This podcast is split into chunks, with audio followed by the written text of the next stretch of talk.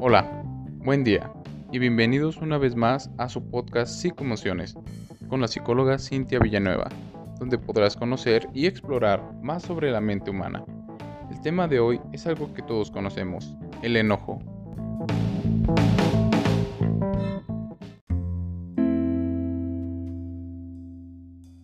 Hola, estoy muy muy contenta que estén aquí el día de hoy en mi segundo podcast escuchándome.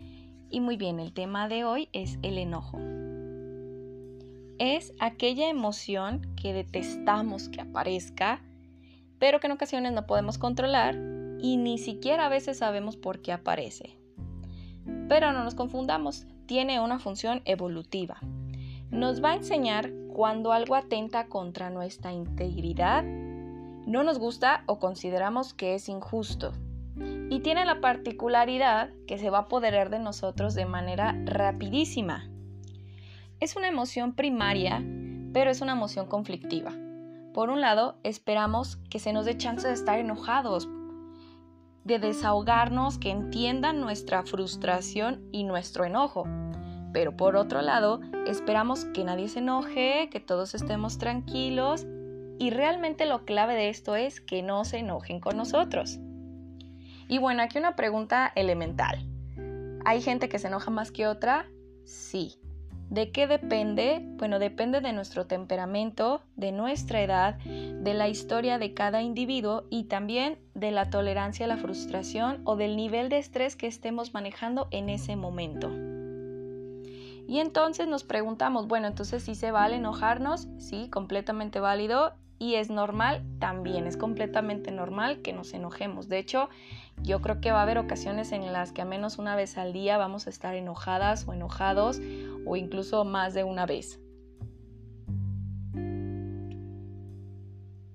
Y me gusta pensar esta emoción cuando nos pasa algo o alguien nos cuenta que está enojado. Y nos pueden contar miles de historias. Por ejemplo, que el perrito se hizo pipí adentro de la casa y ya estamos bien enojados, que el jefe no le aceptó el trabajo y aparte todavía le dijo que estaba mal hecho, este, que alguien lo regañó por algo que hizo, incluso que alguien le dijo que esa ropa se le veía mal o que se veía fatal. En fin, ejemplos tenemos muchísimos y yo estoy segura de que cada uno de ustedes tiene una historia que contar. ¿Y qué es lo que hacemos o qué es lo que luego la gente hace con nosotros? Nos dicen, no te enojes. ¿Por qué te enojas? Mira, ya va a pasar. Este, si ya sabes cómo es esta persona, ¿para qué te enojas? Y entonces de pronto invalidan esa sensación y lo único que pasa es que nos enojamos todavía más, ¿no? Y entonces nos sentimos más enojados. Y tenemos dos opciones. O sentimos que enojarnos está mal o estamos exagerados o al contrario, aumenta nuestra sensación de enojo porque nos sentimos poco escuchados y, y poco comprendidos. Y entonces estar molesto realmente no es algo malo, es parte de nuestra vida y es válido manifestarlo, ya que se, ha abierto una herida en nosotros. Podemos expresar abiertamente nuestra molestia al sentirnos ofendidos ante alguna injusticia, agravio o ante la sensación de que se atenta contra nosotros mismos. Y entonces el enojo tiene la capacidad de que se va a apoderar de manera rapidísima de nosotros para ello habrá que reconocer primero la intensidad por la cual estamos enojados. No necesariamente vamos a ser agresivos o no necesariamente vamos a ser violentos, sino es una manera en la que el enojo se está presentando y la intensidad va a variar dependiendo también incluso del agravio. Y existe una gran diferencia entre hacer ver que estamos enojados de manera verbal, exponiendo nuestro punto de vista y el por qué nos genera molestia, al desquitarnos con los demás y entonces yo te la regreso y así pues entonces ahí va la mía y así entonces te voy a herir igual y te voy a hacer sentir igual de molesto que yo me siento. Y realmente no podemos evitar que aparezca. Es una emoción que va a aparecer todos y cada uno de nuestros días y entonces evitar que aparezca sería imposible y tampoco es la respuesta, ya que al evitar una emoción de semejante magnitud podríamos posicionarnos en un lugar muy vulnerable, Por ejemplo, si no nos enojamos, le enseñamos a esas otras personas que lo que hacen es una manera de funcionar con nosotros mismos. Es decir, imaginemos que todos los días llegamos al trabajo o a la escuela o a donde ustedes lleguen y nadie nos saluda. A lo mejor nos puede generar una sensación de molestia porque nosotros sí saludamos y nosotros sí tenemos una reacción de este estilo, pero nunca lo decimos y la demás gente tampoco se entera por qué o, qué es una sensación, qué sensación nos genera a nosotros. Y entonces va a ser necesario decir, oye, fíjate que a mí sí me resulta molesto que no me saludes en las mañanas, oye, fíjate que a mí sí me resulta molesto que te sientes en mi lugar, por ejemplo. Guardarnos esta sensación lo único que va a generar es malestar, una sensación de indefensión, es decir, que no nos podemos defender, que no podemos hacer nada ahí e incluso puede hacer que nos enfermemos, que nos sintamos mal físicamente.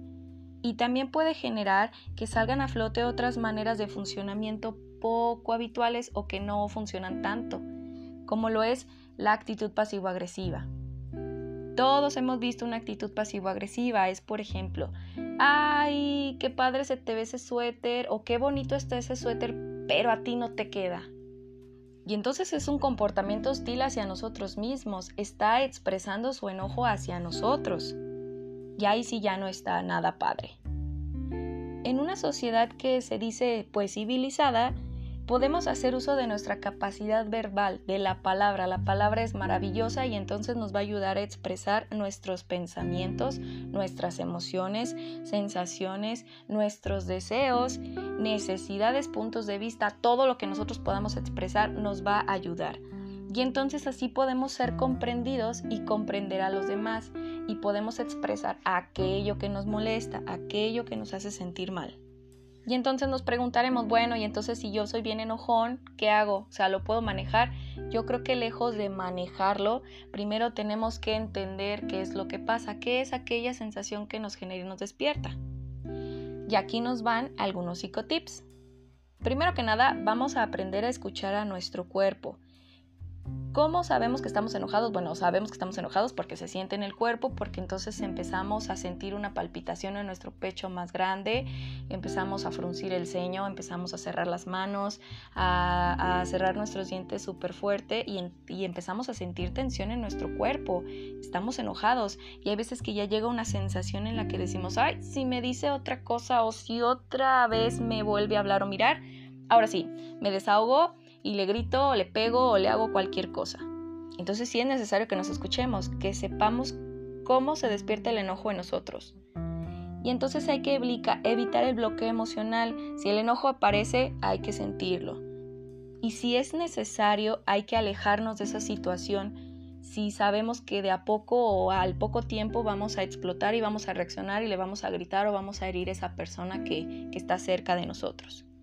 Buscar tranquilidad Recuerda que irte no quiere decir que el problema se solucionó. Irte es para tranquilizarnos y entonces hay que regresar a resolver eso que nos está generando conflicto. Hazle caso a tu enojo, reconócelo y, y dícete o decirte qué es aquello que te molesta, podemos reconocer aquellas cosas que nos, hacen, que nos hacen generar esa sensación o esa emoción mediante que nos van pasando. Obviamente nadie dice, ay, a mí me enoja esto y nunca lo he experimentado. Sabemos que nos hace sentir eso cuando ya lo vivenciamos. Para ello, reflexionaremos qué generó esa sensación y procederemos a expresarlo de manera verbal. Hace mucho bien decir estoy molesto o estoy enojado incluso no decirlo estoy enojado contigo, pero sí estoy molesto y eso ya hace una liberación emocional. Uf, buenísima. Eso sí, evitemos desahogarnos con los demás o desquitarnos con los demás o con los objetos.